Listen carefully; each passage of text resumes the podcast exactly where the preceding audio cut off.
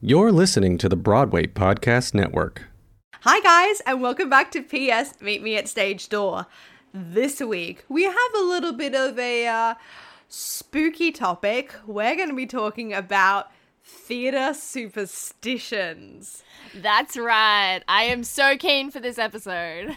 Like, so we've all heard of theatre superstitions, but do you guys know where they stemmed from? Because, I mean, before I did research for this episode, I knew a few bits and pieces, but I feel like now I'm like, oh, this all makes so much sense. So we did the research so that you don't have to. So we're going to discuss with you some of the theatre superstitions you may or may not know and their origin stories. And we got all of this information today from Playbill, Stage Milk, and theatrenerds.com. So shout out to them for creating our spooky, scary content that we wanted. But before we get started with our superstitions, we're going to throw it over to Libby for our bulletin. This week, you can catch National Theatre London's latest play, Antony and Cleopatra, starring Ralph Fiennes and Sophie Okonedo. In sadder news, everyone's talking about Jamie. The Australian tour has been cancelled, unfortunately, due to COVID 19 and was supposed to open on the 18th of July 2020. Our hearts go out to all the cast and crew affected by that. In more exciting news, there will be a Facebook Live concert hosted by James Cutler happening on May 11th featuring some of your favourite Australian theatre talents. The concert will kick off at 7 pm on Joshua Robson Productions' Facebook page and will feature talents such as Lucy Maunder, Todd McKenney, Monique Saleh, and Georgia Hobson. So make sure you guys check that out. So, Tori, how about you start us off with the first superstition? Can you tell me? Because I don't know what Tori has got in store for me. Yeah, so we've we've not told each other what we're talking about. So uh hopefully I mean I told her the premise so that we don't get the same ones. But the first superstition I'm going to be talking about is referred to as the Scottish play.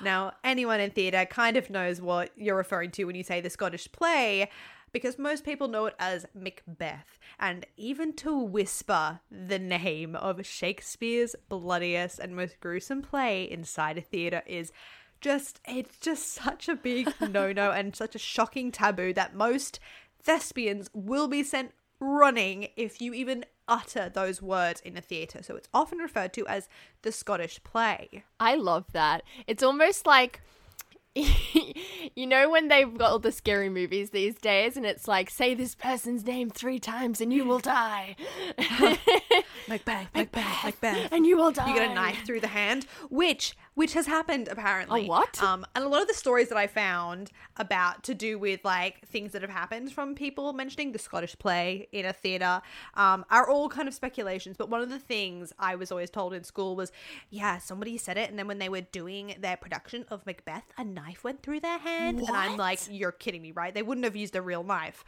But then I was doing research for a different podcast, and I'm not going to talk about it, but they accidentally used a real knife, and somebody almost died. are you kidding me No, I'm not kidding. I'm not kidding. I was doing research for the other one that we're planning and legit, it's it's it's insane.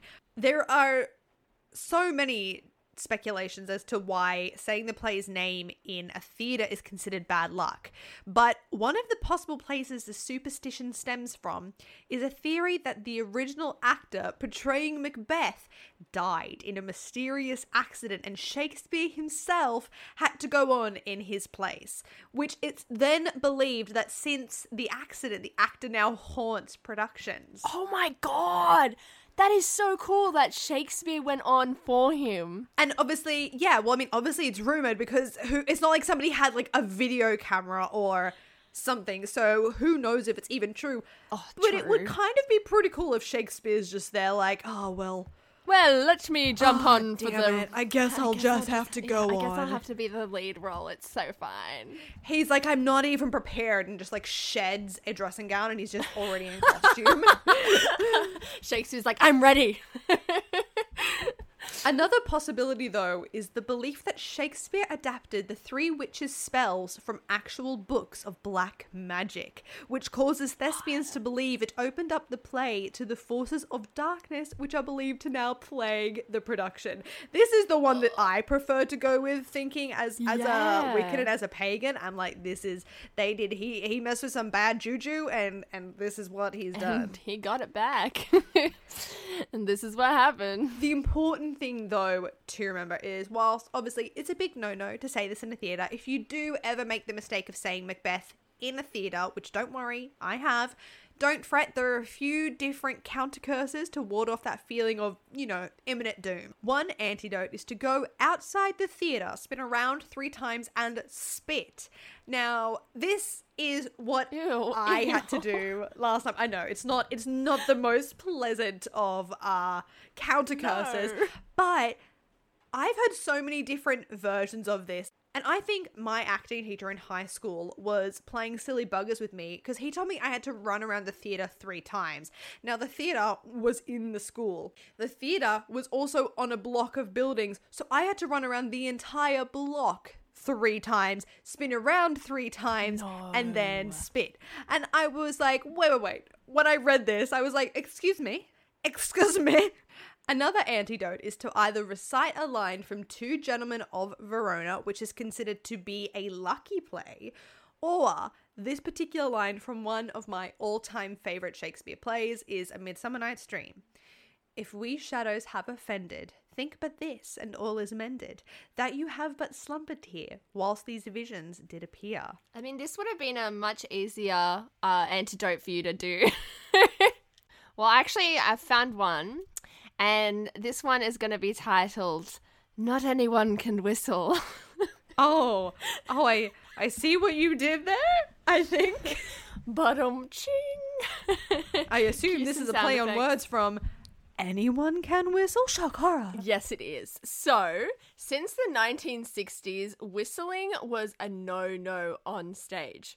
Now, I didn't know this was even a thing, but apparently it is. And it comes from. Wait, but why, why whistling? Why whistling? I ask myself this every day. I mean, I personally can't whistle, so I don't come into this dilemma very Neither often. can I. I can't whistle, so maybe this is why I don't know this one. But basically, it came from the backdrops and sets and rigging. So we now use mechanicalized backdrops, but back in the day, in the in the 1600s and such, they actually rigged it with ropes like you would on a ship. Okay. So they rigged all the sets and the lights and things like that. And so, of course, if you've got ropes and rigging that's similar to a ship, Yes. you then have crew that are sailors. So Okay.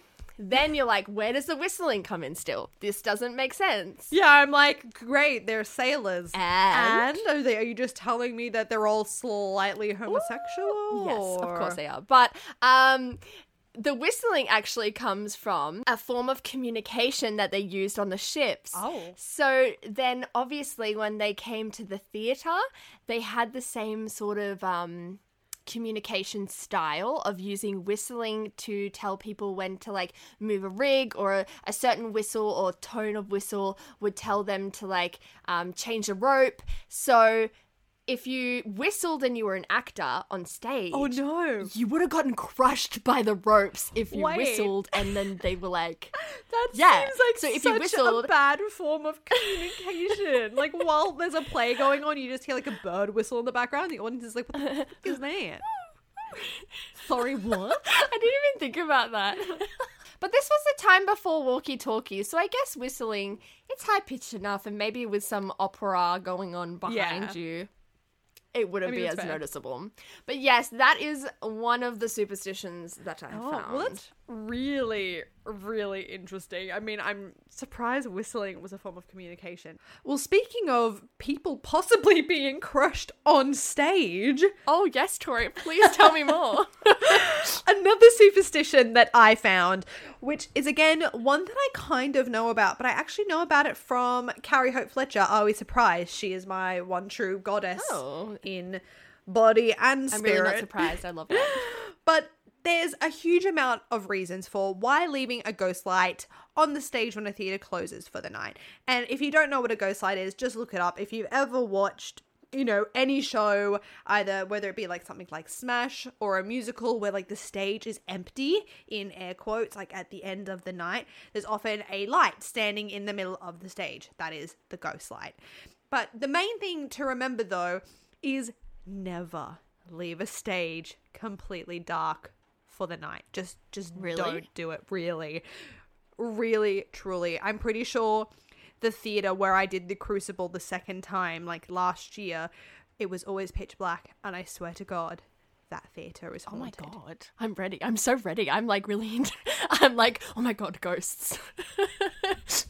But from a practical standpoint, there are always a large amount of obstacles left on a stage, such as, you know, the set, furniture, orchestra pits, occasionally for some theatres, even trapdoors. So, you know, it's there to, you know, make sure nobody gets up on the stage the next day and, you know, trips over something or falls down a, you know, surprising trapdoor and breaks their neck. You know, that's kind of the one of the logical reasons. Ideal. But more superstitious thespians believe that ghost lights are to keep the spirits at bay, but most importantly, to keep away The ghost of the first actor, preventing them from causing mischief and playing pranks. Wait. There is a ghost called Thespis. Is this where thespians come from? I would say so, yes. I'm going to take a wild guess without even looking it up and just say Stop yes. What? Okay, that's wild. I love that. And obviously, anyone that knows me knows that I am a very uh, spiritual person. I am very much like I. When I went to New Orleans, I did legitimate ghost tours, like actually trying to find ghosts. I like the kind of superstitious kind of things that go bump in the night. But of course, there is a more logical explanation, being that in the early 1800s, before electricity, the lights in theaters were powered by gas, which, of course, as we all know, is combustible there was always a possibility that gas could build up pressure Ah. within the lines and cause an explosion. Um, this is not. This does not meet I health know. and safety regulations. this is OHS. but running the ghost light in a theatre during non performance times burned the excess gas and eliminated the pressure. And though we don't use gas to light our theatres anymore, the tradition still remains intact, and I think for good reason, especially with that cheeky ghost, Thespis. I love that. What a good. What a good superstition. I'm like, I feel like it's just something that you see in like so many like movies and TV, like when they're in like an empty theater and there's the ghost light. And for the longest time, I was like, why the heck is there just like a light in the middle of the stage? Like, is it a set piece? I wondered the same thing. I was like, are they just nuts? yeah, I'm was like, is this just like a, just for like funsies? Like, let's just leave a lamp just here, just in case. I loved learning about the uh the history of ghost lights, and obviously, whilst there was more practical reasons for having it, I, I would uh, touch wood, but also not touch wood. Thespis, if you're listening, come come holler at me. I'd love to. I'd love to have a chat. Come have a chat with me. Just um, come over to my theater. Let's hang. But to kind of break up some of the superstitions so that uh some of y'all lighthearted folks don't get the spooks, we're going to play a very, very, very short round of a little bit of superstition trivia. So, do you have your questions I up, do. Libby? I'm ready. I hope you're ready for these. Well, how about you start us off with your first one? Oh, I would. I would be more than happy to. All right, so there's a few different possible answers for this, but I wanted to ask you which musical instrument do you think must never be allowed in the orchestra? What? a red violin, a green drum, a blue or black bass instrument, or a yellow clarinet. In my mind, when you first asked this question, I'm going, "What instrument isn't allowed in an orchestra pit?" um. Oh my god. Um. I feel like I'm really digging the red violin vibe because it's kind of a bit, you know, red is kind of a Kind of a little bit creepy. yeah, like it can be blood, creepy, like murder. Yeah, but I, I'm also leaning towards Well- the green. But I'm gonna go A. Okay, well, you're 110% wrong. Oh, It's God. actually, and I could actually not find anywhere the reasoning behind this, which makes me judge it a little bit. Yeah. But the answer is a yellow clarinet. A yellow clarinet. Well, if anyone out there has a yellow clarinet, hit us up. Stay out of our orchestra pits. Oh, Yeah. oh, we had very different reactions to that. Yeah. I was like, send us a pic, us and up, you were stay like, away. you were like, no, no, you can go away now. What about you? Well, I have a question that's rooted in the um, superstition that you never light a trio of candles. An open flame is already a risk on stage, and the more burning candles in a production, the greater the chances of a fire happening. Anyway, Oh. this one is. This question is What Shakespearean play at the Globe Theatre set the theatre on fire during its production? I, you know what? It's really upsetting because I totally know the answer to this, and because I've Wait. studied it, and I can't remember what it is. Oh, oh, okay. I've got, I've got um different. I've got A, B, C, D, and D. Okay, ready. Okay, okay, I'm ready. A. Macbeth. B. The Merchant of Venice. C. Henry VIII. D. Romeo and Juliet. Ooh, I feel like.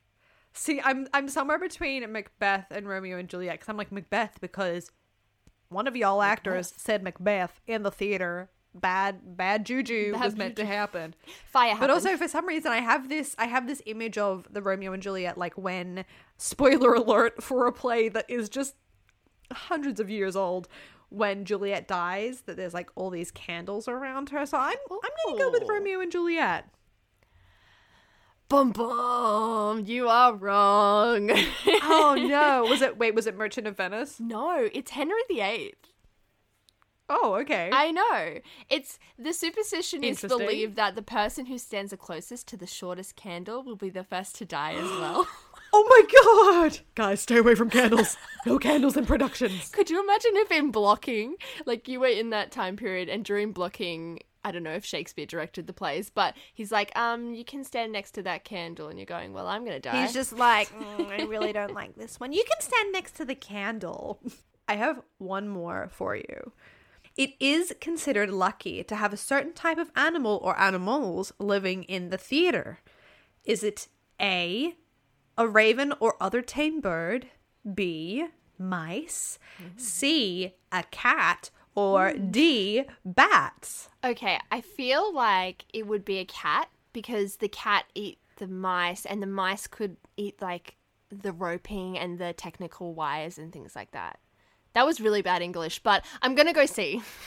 C, you're gonna go with a cat? Are you sure about that? A cat. I'm going with a cat. Yes, I'm locking it in. All right. Okay. Lock it in. You are correct. Cats were lucky to have in theaters, especially contrary to popular belief, black cats. Oh. Even though they're supposed to be superstitious. Black cats are not unlucky, y'all. Do your research. Well, my last one is what is considered to be good luck to give the director when a show closes? A. A pair of unwashed socks worn by the lead. oh, oh no. B. A handshake from every cast member before commencing the show. Oh, that's nice. C.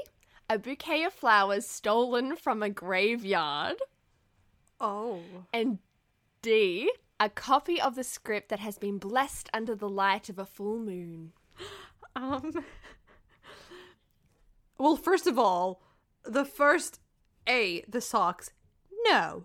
Do not mean, how never gross is that? give someone a pair of worn socks. That's no. I don't care if it's lucky. Just don't do it.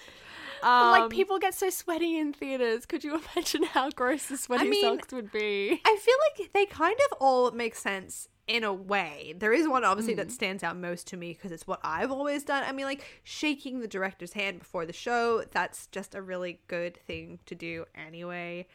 But the one that stands out to me, although the first part of the answer is a bit off, but I think you should. I think it. I. I think it's good luck to give your director flowers. But the fact that they are meant to come from a graveyard, because it's also are like correct. Oh my god. Wait, I like okay, so uh, next show I do, Lib, you and I are going to a graveyard before the final show. And no, that is disrespecting the dead. You guys don't do that. Oh my god, but that was just some fun trivia for you guys that I was just like this is there are some there are some weird superstitions. On on that slightly appalling note, how about you take us into our next superstition? Of course, let's take a good swing to a new superstition. Now, I'm this ready. superstition I really just love. It's kind of two. So, this one is no blue or green costumes are to be worn on the stage. Now, this is because they thought that. Wait. Yes. Yes. Wait. Yes. Wait, I can just see Uh-huh. I can just see problems with this already. I know, right? So, wearing green or blue was considered to be bad luck. Now, the allegations for it being bad luck come down to spotlights, which I know, spotlights. I mean, who doesn't want to be in the spotlight, right?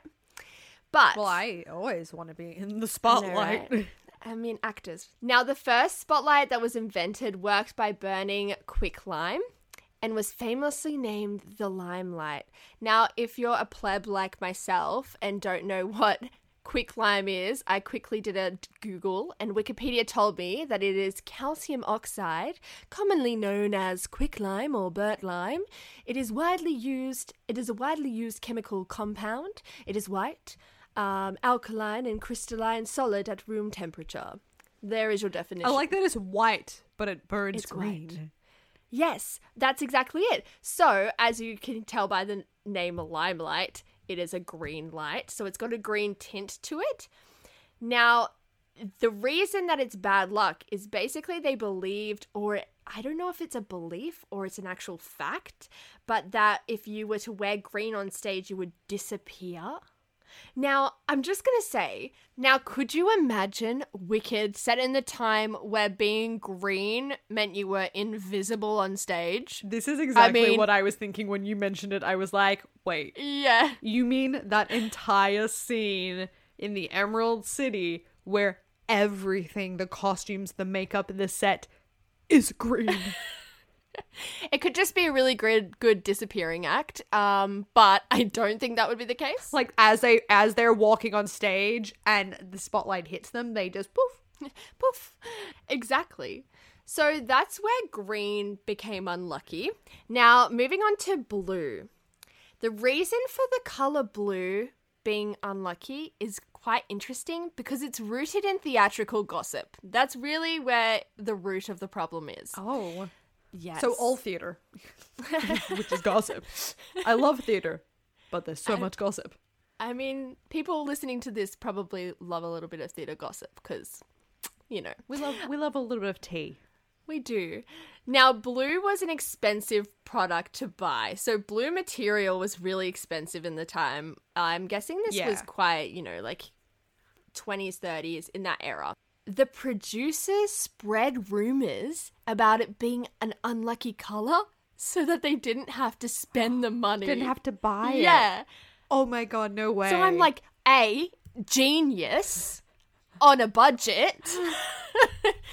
but also. Can you imagine just going up to another producer and being like, "Hey, hey, have you heard that that uh blue fabric is unlucky?" And they're like, "Oh, why is that?" And you're like, "I don't know. Has nothing to do with money." Yeah. swear Money, what? Our show's doing great. Don't know about you. money, no, it's not money. Nervous sweats. exactly. So it's quite interesting. But on the flip side of things, that the costumes that were blue but were lined with silver were considered good luck because it was said that the production company then had money. So it's this weird thing of like that co- that's a lot of confusion. There's a lot of confusion surrounding That's- this superstition. There are so many lines being crossed there. So you have just a if you have just blue costumes, yes. that's unlucky. unlucky. But if you have blue lined with silver, it means you've got money and you're successful. Exactly. So they would just go, you know, So- we can't avoid afford the silver, so you could only have the blue, but you know, blue's unlucky without the silver. So you should really just go with orange. talking about going on stage and, and disappearing, we're gonna I'm gonna talk to you about why you are meant to say break a leg instead of good luck. I've always wondered this because it's something that we say all the time. Right? It's something you say all the time, and whenever someone starts to say good luck to me, I'm like, "Ah, do not. You say one of two things. You say break a leg, or No. for Aussies out there, you say chookas. And I will explain a little bit about that later. But why is it bad to say good luck to an actor? Well, some thespians believe there are theatre ghosts or fairies who like to cause mischief oh by making the opposite of what you have to say occur. So when you say good luck, they're like, haha, let's be cheeky and, you know, make bad things happen. Whereas the phrase, Oh, that's really cute. right? I know, I was like, that's cute, but also it makes sense. Like, you think about, you know, people falling down the stairs during shows, and it's like, oh my god, did somebody say good luck to them? Is this like a a little spirit tripping them up? Ooh. But phrases like break a leg and murd are meant to confuse these theatrical pixies and defeat their obstinate ways. A wish for something bad will yield something good from them. There's a lot of blurred lines with these superstitions. It's like say one thing and it's like you are doomed, but then say the opposite Yeah. and you're fine. say the other thing This and is it's crazy. good luck. The origin of the term break a leg is believed to have come from a variety of different places. But one of the most widely accepted explanations is the phrase was born with early vaudeville when performers waited backstage to see if their act would go on for that show. The leg, in air quotes, being referred to is not actually a person's limb, but rather the curtain that hangs in the wings masking the backstage. Oh. So, breaking a leg means you have broken past this barrier and made it successfully on stage. If they were sent on, they had broken the leg. Oh, that is so sweet actually. So it's all about like you know the fact that like you know it's like break a leg. It means that you're getting to go that on, you've made it. and it's an exciting thing. Wow. Now I'm going to look at that phrase so differently because to me, I, I kept, you know, know. one time I full on fell over and I had a knee injury and I was like, well, they really did mean break a leg. uh, now I'm going to look at it in a much better light. But in the land of Oz, as in AUS, Australia, we say chookas, but so many people just cannot understand why. Pretty much, it started back when actors would peek through the curtains before a performance, and if it was a poor crowd, they'd be eating bread that night. But if it was a good crowd, then they'd be able to afford chicken. So I'll get the chicken or I'll get the chook turned into chookas. So it, it really just means have a great show. I'm like, of course, Aussies turned, Are you serious? turned how good a crowd is into They're like, am I going to go down to Woolies and get my chook for tonight? Or, oh, it's a bad crowd. I can't get my $10 chook. yeah. And let me tell you, this explanation was so hard to find. This took me like a solid maybe hour of searching to get this information and I had to watch this really long ass video and get all the way to the end and then she would explain that and I was like you're kidding me. Australia. You're kidding me. But I also love it because I'm like as soon as I finish a show, once all those vibes kind of die down, my first thought is like so where's the closest Macca's? I need me some chicken nuggies. Chicken? My first thought. Chicken. I must get the chicken. I think I think we have one last superstition for you guys today. Yes, we do. Now, this one we can all attest to. It is that a bad dress rehearsal means a great opening night. I don't know about everyone out there, but if I've ever had a bad dress rehearsal, I always have a good opening night. I feel like I've never ever had a good dress rehearsal. Like my dress rehearsal for the the PJ game, I gave myself the biggest concussion with blood dribbling down my face and then had a great opening night. You were like, yeah, I'm fine. That's exactly it. I mean, obviously, a successful performance comes down to the hard work and preparation put in. I feel like, although we can say a bad dress rehearsal will equal great success on an opening night, I think it really boils down to a tired cast and crew that becomes sloppy. Yep. And that's what ultimately will make a bad dress run.